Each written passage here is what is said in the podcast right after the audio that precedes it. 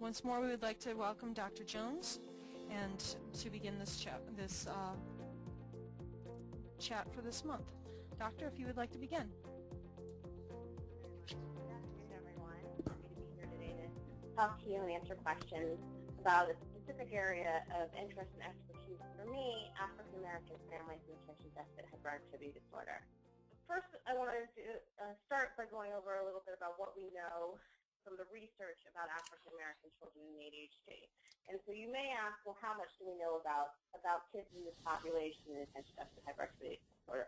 Well, we know a bit. We know some. Next slide, please. And most of what we know is from the multimodal treatment study for attention deficit hyperactivity disorder, or the MTA. This has been the largest study thus far, largest research study thus far on kids with attention deficit hyperactivity disorder and treatment for these children.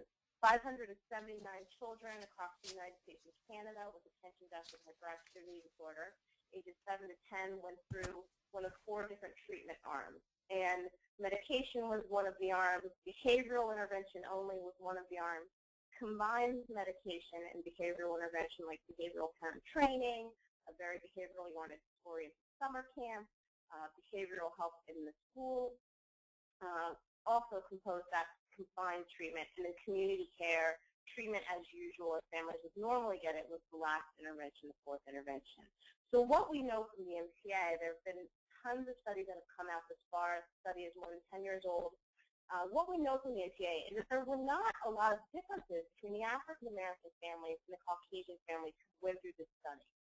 For instance, we didn't see differences in how satisfied African American and Caucasian parents were with the treatment. We didn't see significant differences in attendance, going to sessions with the pediatrician, going to sessions, behavioral sessions that they had. All ethnicities preferred the treatments that contained a behavioral component. They liked the treatments that had them going in and talking to someone on a daily basis, or on a weekly basis, excuse me, about their child, about their child's behavior. Some researchers before the MTA study had posited, um, thought that there may be a difference in response rate to medication between African American children and Caucasian children. This large study showed that there was no difference in medication response rate between the two populations. We also did not see a difference in whether or not parents perceived their children to improve. The African American parents who went through the MTA study perceived their children as improving to a similar degree as Caucasian parents. Where we did see differences, number one, we saw that ethnic minority children tended to benefit better in terms of symptoms after treatment if they were in the combined treatment arm of the study. So the kids who got medication and behavioral intervention, if they were ethnic minority children, they did better than the Caucasian children who were also in the combined treatment arm. Another key difference between African American and Caucasian children I published on a couple years ago. We found that there were key racial and ethnic differences in parenting behavior before treatment. So in the literature, what we see is that Caucasian parents tend to use a lot of authoritative, what we would call authoritative parenting strategies. These strategies are characterized by high levels of structure for their children, paired with high levels of warmth. A lot of praise, a lot of um, physical warmth with their children. This is very different than the type of parenting that we tend to see in African American families. African American families tend to use high levels of structure um, around their parenting of their children, but they tend to have very low levels of warmth. African American parents usually tell me they're not the huggy-feely type of parent. Um, and that's indeed what we see in the literature too, what we see in research studies. So I found this too in the MTA data, that there were parenting differences between African American and Caucasian parents before treatment. And then even after, in the MTA, all the parents were taught in the behavioral treatments were taught to use the same parenting strategies. Even after that, there were still key racial differences in parenting. What's important to know about the MTA is that it was a really, really wonderful study. It, was it's our largest study of kids with ADHD that we've had to date, and we are following children who were in that study out um, 10 years out now, almost 15 years out but they were our gold standard treatment. So it's nearly impossible for people in the community to find um, 14 months of intensive behavioral intervention where their child can get one-on-one therapy, where their child can go to summer camp specifically for kids with ADHD, where their child can get help in the classroom, where there's an aide that develops a behavior plan. So those treatments were very hard to get in the real world. And so while I love the MTTA studies and all the research that's coming out of that, it's important to realize that they are really what would happen if we could give everybody the best treatment possible but it's not really indicative of oftentimes what families get in the real world. So what do we know about African American families and mental health in the real world? Well, actually, there's a lot more research on African American families and mental health treatment and what African American families think about ADHD. We know in the real world, African American parents are less likely to go to a mental health clinician to treat their child's mental health difficulties, ADHD or otherwise, than Caucasian parents. We also know that African American parents are more likely to drop out of treatment than Caucasian parents. We know that African American families tend to use the public mental health system more often than private providers. And even when we consider socioeconomic disadvantage, when we consider um, education level, when we consider income level, we still have these same findings. We also have some research that has looked specifically at what African American parents know about ADHD. Number one, we know that African American parents are less likely to obtain information from their physician about ADHD. We aren't quite sure why this is. We aren't quite sure why pediatricians will be less likely to tell an African American parent about ADHD than a Caucasian parent. Um, so the reason for that research finding has not been investigated yet, but we have found that in the literature. And of course, the Surgeon General has said that practitioners or physicians themselves don't know very much about ADHD or don't know what they can do to treat ADHD or maybe have not updated themselves on the most recent American Academy of Pediatrics 2011 um, practice parameters for treating ADHD, then obviously that's a barrier for families that their pediatrician doesn't even know what they should be doing. Second of all, African American families are less likely to know someone who has actually gotten a diagnosis of ADHD than Caucasian families. They're less likely to be able to identify ADHD symptoms. And African American parents report having more false beliefs about ADHD than Caucasian parents.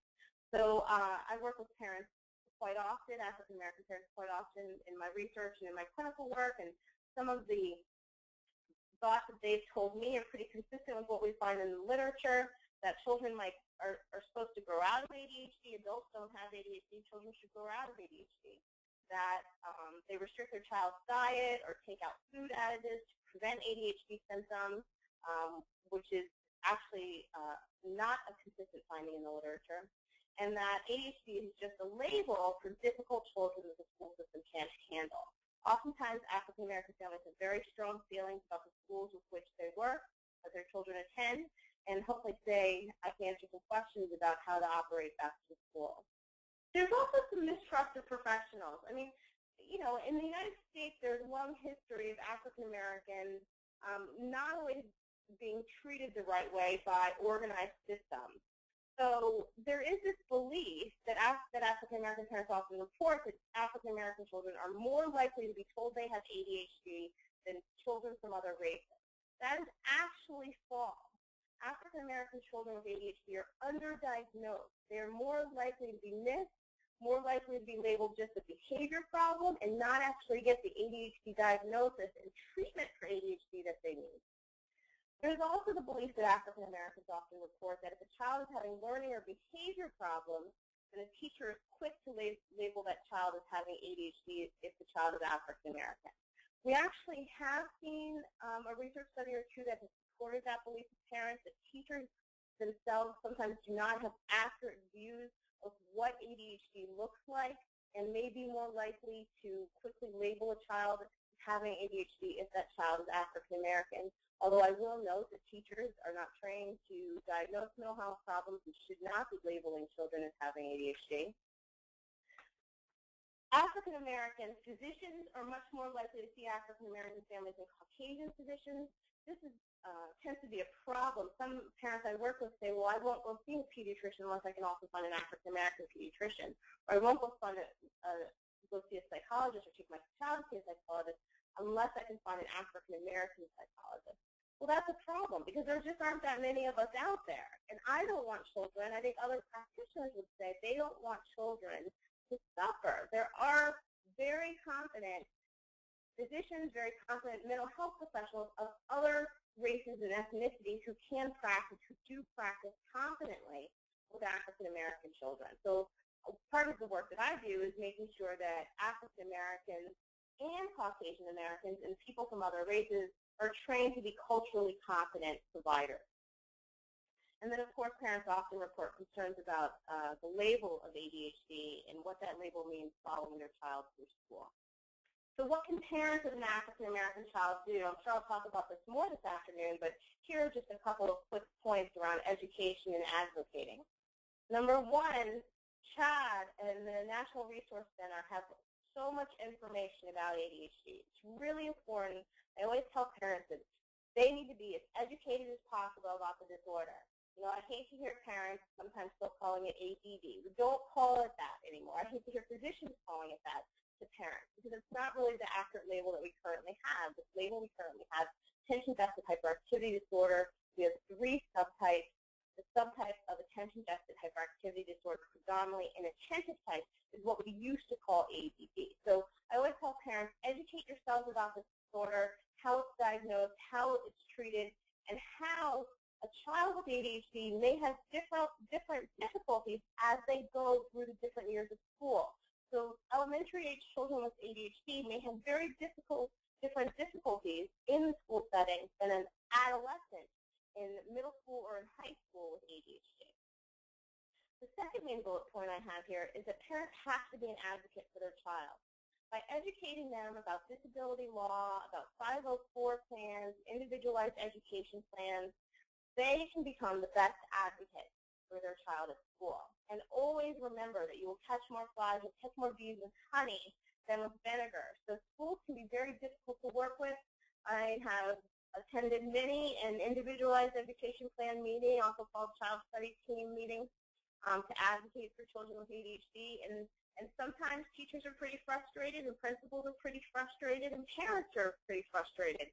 And so it's important that if you're trying to advocate for your child that you remember to be polite and keep your temper and um, as objective in a situation as you possibly can, given that you're talking about your child.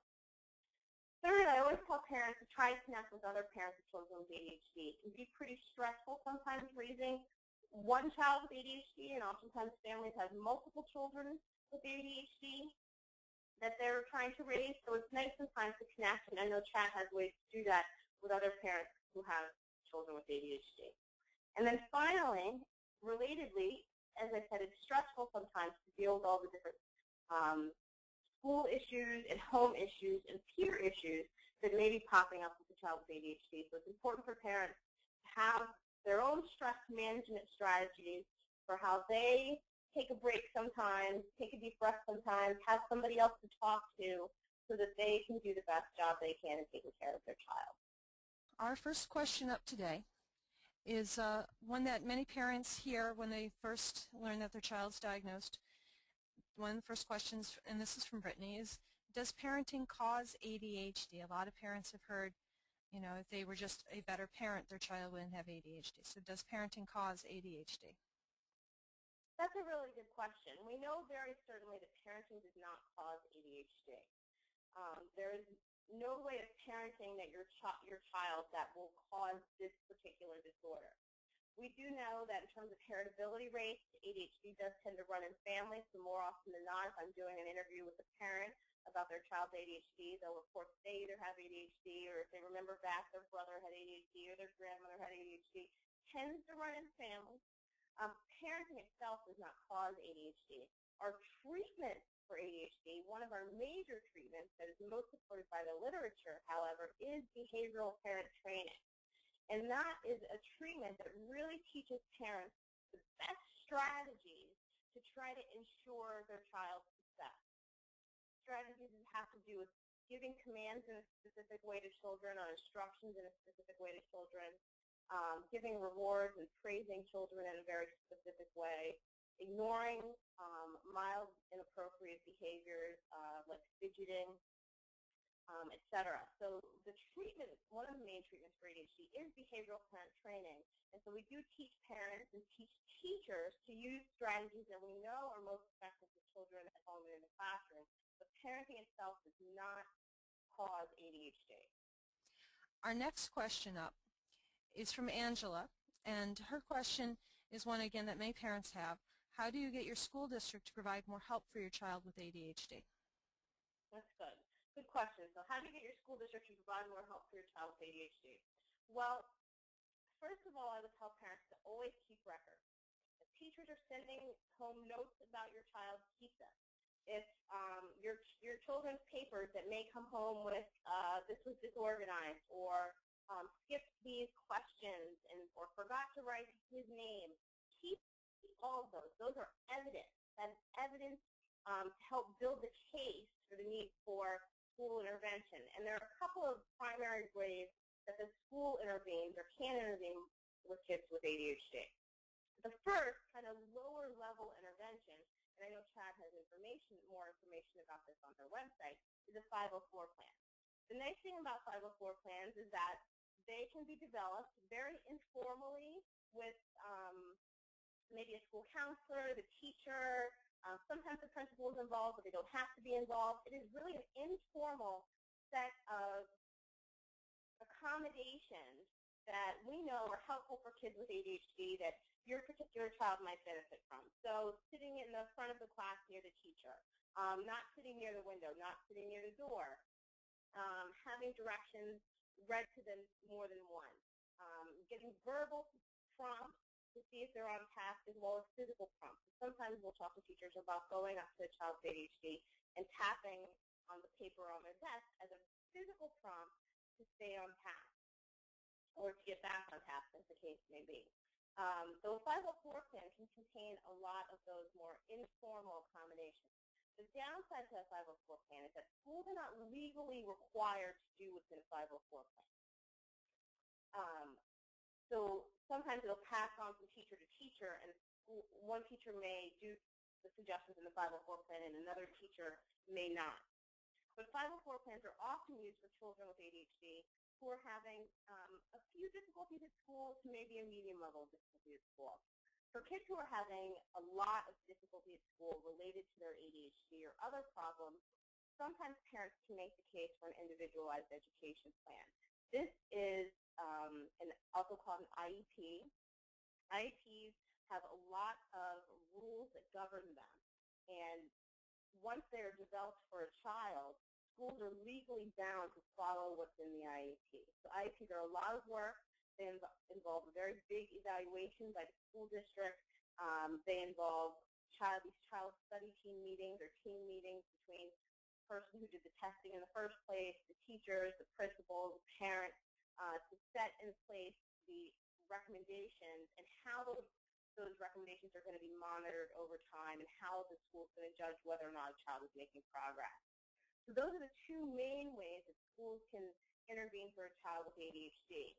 I always recommend to parents, if you think your, your child is having a lot of trouble it's related to ADHD, they're failing, you're getting phone calls every day, that they're disrupting other kids and you need to come pick them up, you should send a written letter. Never just request orally. You should always send a written letter requesting that your child be evaluated um, for an individualized education plan. And that letter should go either to, you can, some parents prefer to send it to the school district itself. Um, you can also send it to the principal of the school requesting a child study team evaluation or an evaluation for an individualized education plan.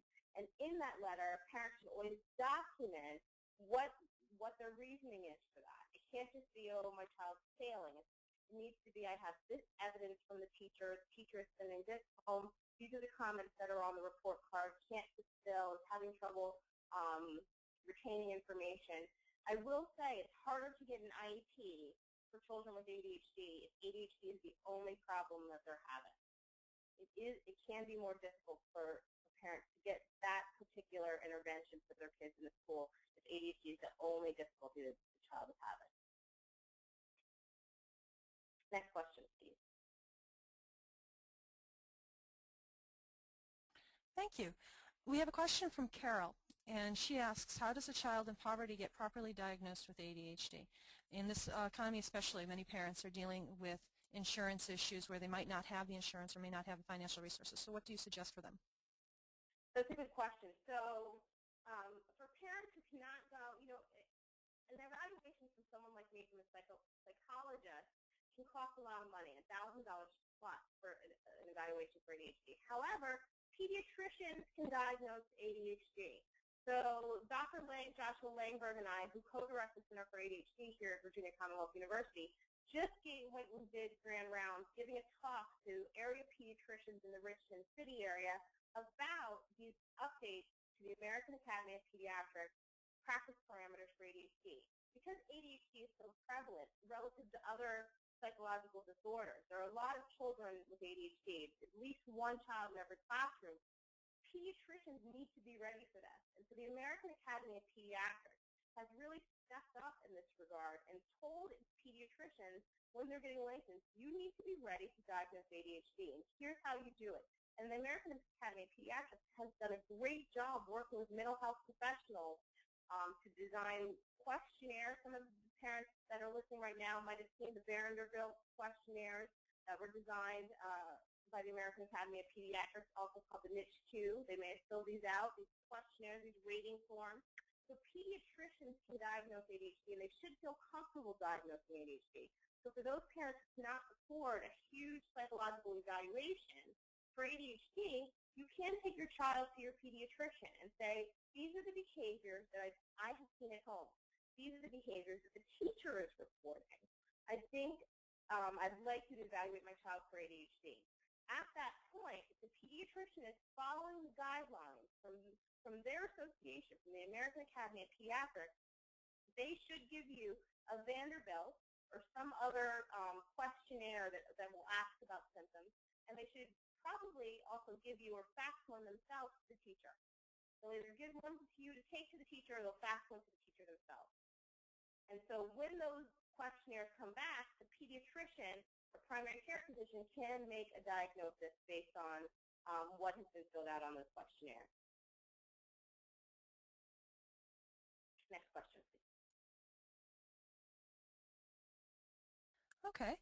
Well, another question we have from Joanne is, are there any treatments, are there any alternative treatments for ADHD that are just as effective as medication?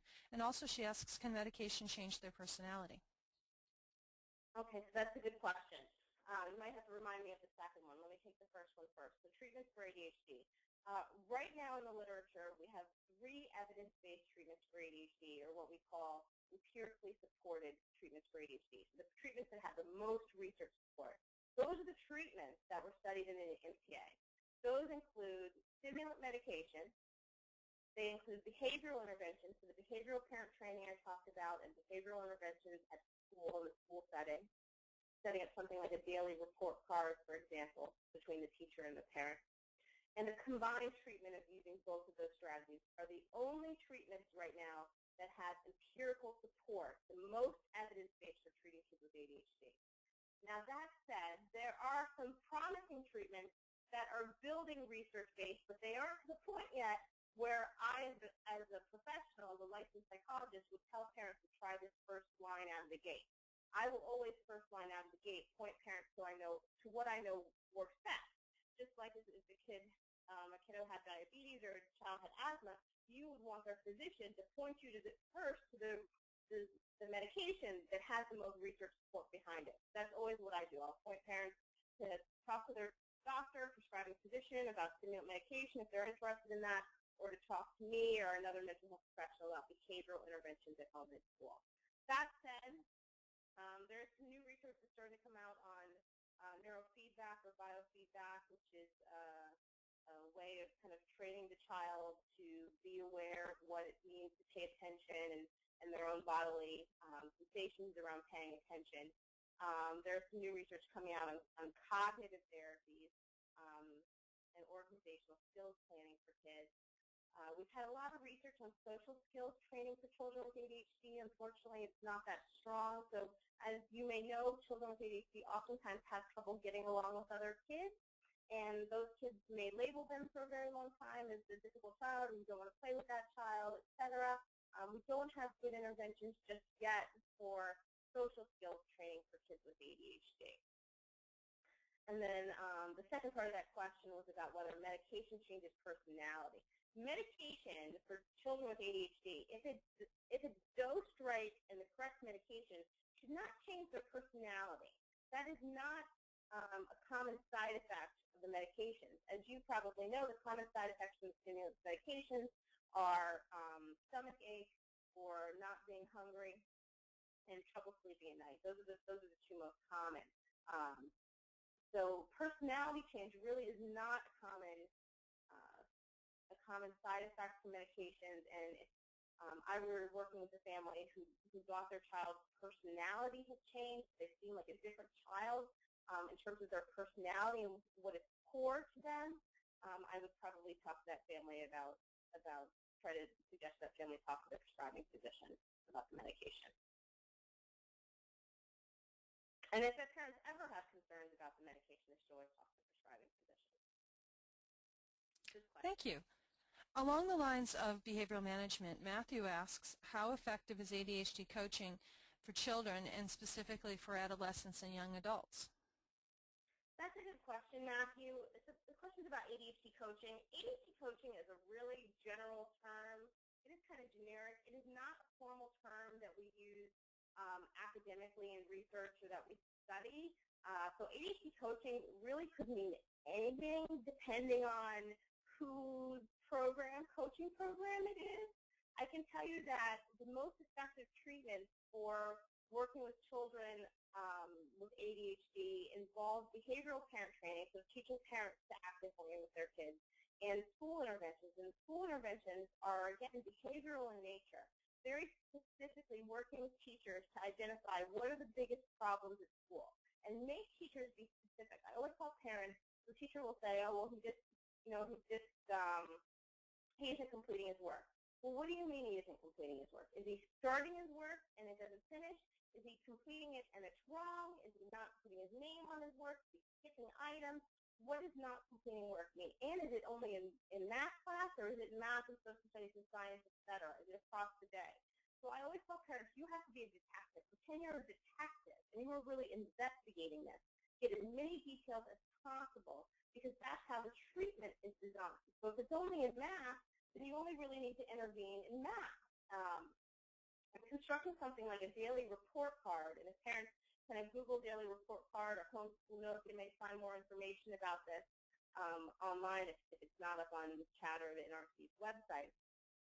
Uh, but, but Homeschool Notes are very specific behaviors that the teacher monitors during the school day, checks off whether or not a child has met their behavior goals for that day, and sends that note home with the child, where the parent then rewards the child based on whether the child got that done. So if the ADHD coaching is related to that, and, and um, then I would say that's evidence-based treatment. With adolescents, treatment can look a bit differently because obviously adolescents have a lot more independence over their behavior at school and at home. So with adolescents, we work on a bit organizational planning. So you know, if you if you take an adolescent with ADHD, oftentimes they open up their notebook and papers are flying out. Some papers are in upside down. They're in different they're in the wrong sections of their binder. You work with the adolescent on learning what it is to be organized, and perhaps um, all the items, the books, the binders, the folders for a particular subject are one color. So their math book is covered in math and red paper, has red folders for their math handout, and they have a red binder for math. And they know that when time to go to math class, they grab everything red. So organizational planning, if, if ADHD coaching, if the ADHD coach says that they're going to use strategies like that, these very behavioral strategies that, that should change a child's behavior, um, then I would say that's evidence-based. What we know very clearly is that if you take a child with ADHD and you say to them, um, okay, today was a rough day, you're going to do better tomorrow, right? What are you going to do? They'll tell you everything they're supposed to do. Kids with ADHD don't have a problem of knowledge they know, they tend to know what they're supposed to do. It's hard for them to actually do the action of doing it. they either forget or they're they're disorganized and they get overwhelmed or they're um, they're hyperactive and they can't sit still. They know they're supposed to sit still. It's just too difficult for them to do that. So I guess with ADHD coaching, with parents who are investigating ADHD coaches for their child, I would always recommend to the parents that you really get very specific um, ideas and, and plans from that ADHD coach about what they're going to do. And if the ADHD coach talks to parents and they and nothing they mention involves getting the parents involved, then I would say there's a problem there. Because even with adolescents, parents need to be involved. They need to be involved in rewarding the child. They need to be involved in checking up on the, on the child or adolescent to make sure that their binder is, is organized. Oh, great job. I see that you put your math um, homework in your math folder today. I mean, children and adolescents need that type of reinforcement. So all ADHD coaching, even if, there are organizational strategies that are being taught to the adolescent, ADHD coaches also need to work with the parents. I hope that answers your question. Next question, please. Wonderful, thank you. We have a question from Adisa, and he asks, can you recommend any resource that can help me explain ADHD to my child? I think this is a question a lot of parents have. That's a good question. There are a few books out there. I don't know them off the top of my head, but if you go to the library, actually I've seen a few at the library. If you go to the library, you can do an Amazon search or um, I forget which one closed, Borders or, or Barnes Noble, but go to one it isn't bankrupt and you can check on, um, there tend to be books that are written in a very child-friendly way about kiddos who are, are either late to class or have trouble remembering everything they need to bring to school or don't remember to bring everything home. And there's some very child-friendly ways to talk about ADHD. Now that said, sometimes I work with parents who don't want their kiddos to know that they have ADHD, don't want them to, to talk about it, don't want me to talk about it with them. But I will tell you that children with ADHD tend to know they're different. They pick up very quickly on the fact that other kids finish work before they finish. Or that other kids can pay attention to the teacher better than they can pay attention. Or that other kids can sit still in their seats with their bottoms on their chairs and don't need to get up quite as often as they do. The kids with ADHD tend to know they're different, so oftentimes I will recommend that parents have a talk with their children um, about what ADHD is. And there are um, books at the library, books at bookstores that you can go and get and, and read together with your child. Next question, please. All right. We have a question that is actually shared by two parents, and I think a lot of parents do wonder. This one pertains to AD, uh, I'm sorry, as to diet as a cause of ADHD. And Val writes, I've heard that a healthy diet, such as one low in sugar but rich in lean proteins, helps to soothe the distracting symptoms that a child experiences. Have you seen any research that supports this? And also Sandra asked a similar question asking, does diet and different components in it or not in it cause ADHD? That's a good question. So we know very clearly from the literature that diet doesn't cause ADHD. It is not, does not play, food intake does not play a causal role in whether or not children have this, this disorder. Um, that said, I oftentimes will have parents who said just what, what these parents said, which is that I've heard that diet helps with kids with ADHD, or, or I've removed sugar from my child's diet and they're a lot calmer than they were sugar has, and there has been research on this, a common effect on everyone. Sugar, too much of it, will make anyone hyperactive. Kids with ADHD may start with a higher level of hyperactivity, so their hyperactivity, they're hyper to start with, and the sugar may increase that a bit. That said, removing sugar does not treat the ADHD.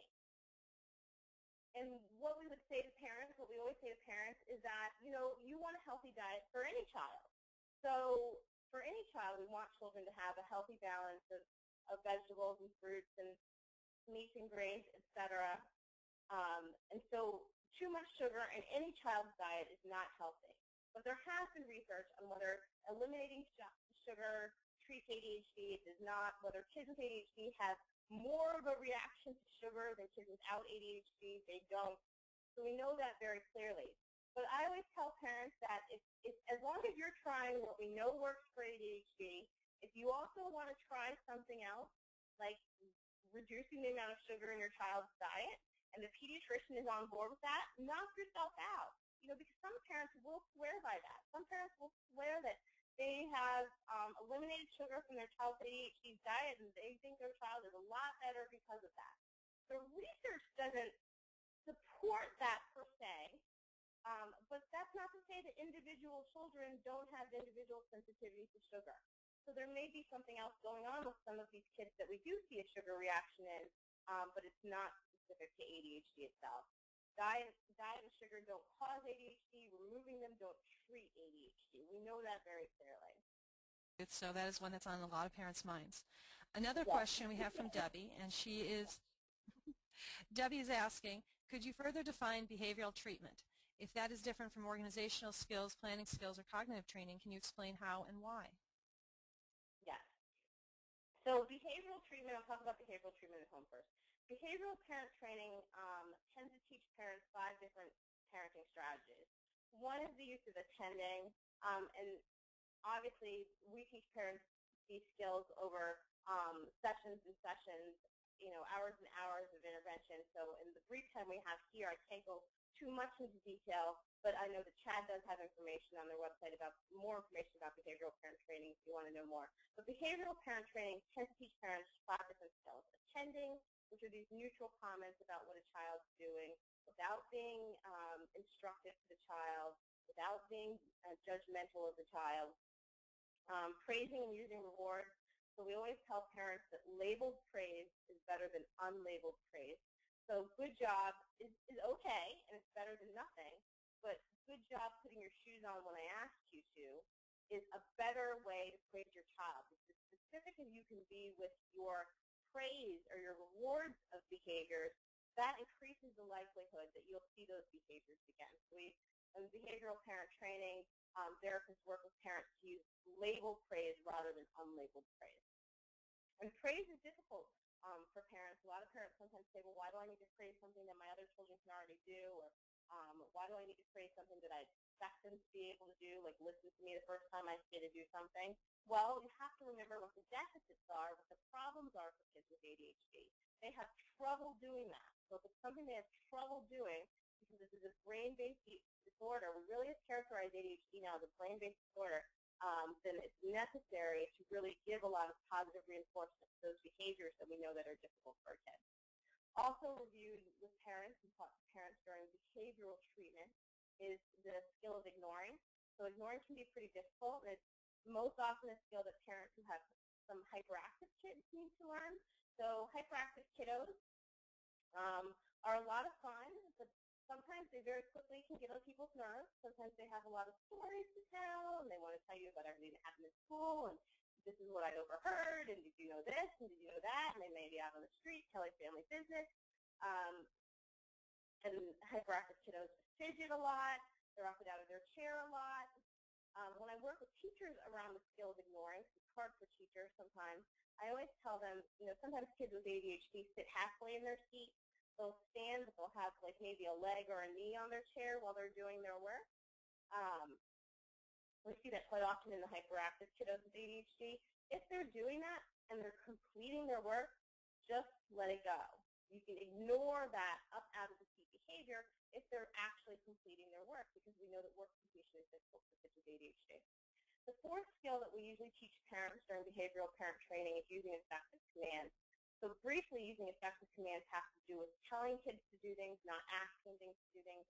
Asking um, implies that there's choice, and uh, half of kids with ADHD will also meet diagnostic criteria for oppositional defiant disorder or the more severe conduct disorder, both of which are characterized um, by, can be characterized by anger and trouble um, doing what they're supposed to do and following rules. And so um, by phrasing instructions rather than a question, you help maximize your chance that your child's going comply. So we work with parents around giving appropriate commands, not stringing together five commands.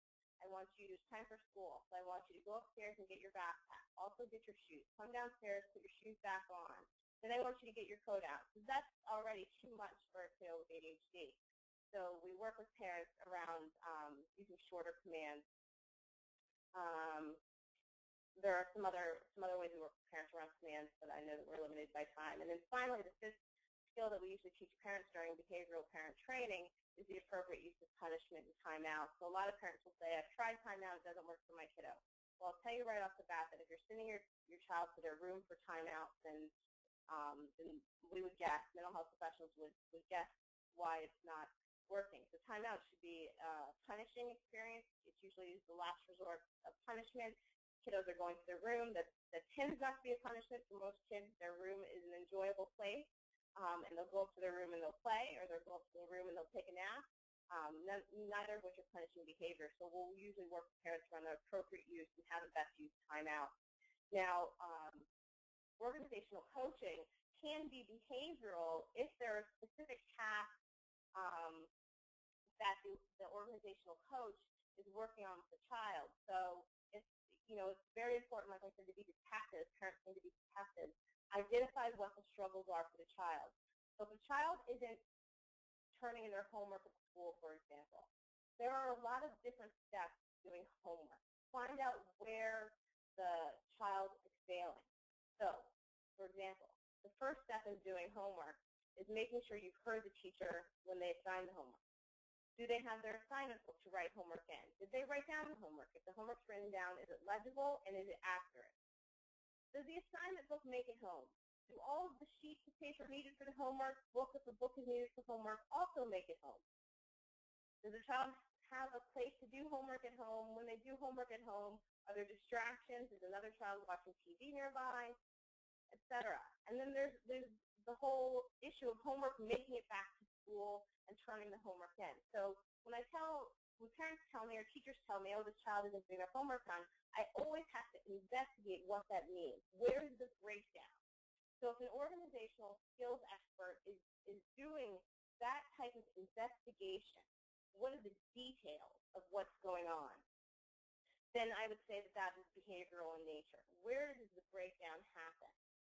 Because sometimes some kids will have trouble writing the homework down.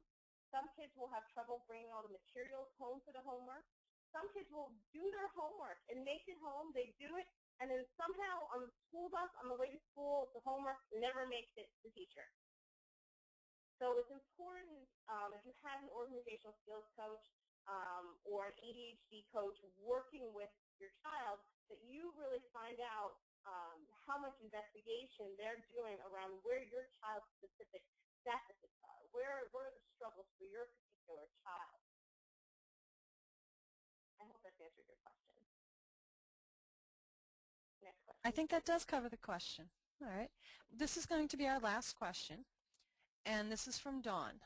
And Dawn says that her son was recently diagnosed with ADHD about six months ago, and she finds that African American parents are reluctant to openly discuss their own experiences. And and uh, she's wondering how to encourage other African American parents to talk about this and if there are any groups for uh, African American parents that they can discuss ADHD either in their children or in their own lives? That's a good question. I mean, I, I've heard that so many times from parents, African American parents, that their child's been diagnosed with ADHD, but they can't talk about it with their mother because their mother doesn't believe in ADHD, and kids didn't have ADHD when they were when she was little, et cetera, et cetera. They can't talk about it with their with their church group because their church group just says to pray on it. So um, I have heard that struggle uh, many times from parents, and it's very frustrating. For me, I always tell parents, find another parent you can confide in. Find another parent that you trust and educate them. This is not a made-up disorder. I do a lot of education with parents about that. We did not make this up. It is not made up to stigmatize African American children. In fact, Caucasian children are diagnosed much more with this disorder than African American children. We miss a lot of African American children um, who should be getting a diagnosis and getting help earlier than, than they do. So that can be really frustrating. I don't know of any groups. I wish there were groups for, specifically for African American families with kids with ADHD, but I have um, I have practiced in Philadelphia. I've practiced in Ohio. I've practiced in D.C. I'm now practicing in Richmond. I mean, those are mainly very big cities. I practice in Cincinnati. I don't know of any groups specifically for African American parents of kids with ADHD. Um, so I would say that if you can find CHADD groups uh, for parents generally with ADHD, that's that's probably the, the best support that you're going to get. Um, aside from that, you know, I really put a lot of I put a lot of responsibility on researchers like, like myself. We can't just sit and do these research studies and not come back to the community and educate. And so a lot of what I do, I was just talking about this with my students yesterday, is a lot of what I do is service to the community, going out and giving talks. When I first moved to Richmond, I did a talk for Parks and Recreation in the city. Parks and Recreation, as you may know, um, aside from doing a funny TV show on Thursday night, uh, they also run summer camps for kids with for kids, kids not necessarily with ADHD, but oftentimes well come summer camps for kids with behavior problems or for kids who need something to do during the summer. So I went out and I did a talk for them around working with kids with ADHD. And so it's important for professionals like myself to do more education, do as much education in the community as we can so that the stigma is taken away from this disorder. You know, parents are so quick to get their children treatment if they have a medical disorder, if they have diabetes, if they have asthma. But parents in African American families are so hesitant to get their child treated if they have a mental health disorder, like ADHD, like depression, like anxiety. And so part of it, part of the responsibility, I do, I do agree, lies with parents and educating themselves and trying to educate others. But part of it, I, I absolutely take responsibility for myself and for other professionals that we need to get out more into the African American community and, and educate more in the community. And so hopefully that's a bit about what I'm trying to do today. Thank you for that question. We want to thank you, Doctor, for being with us today, and we would like to thank our participants for joining us. This has been a wonderful topic, a wonderful discussion. And to our participants, if you have any additional questions, you can visit us at the National Resource Center on ADHD at www.help4adhd.org or call one of our health information specialists at 1-800-233-4050.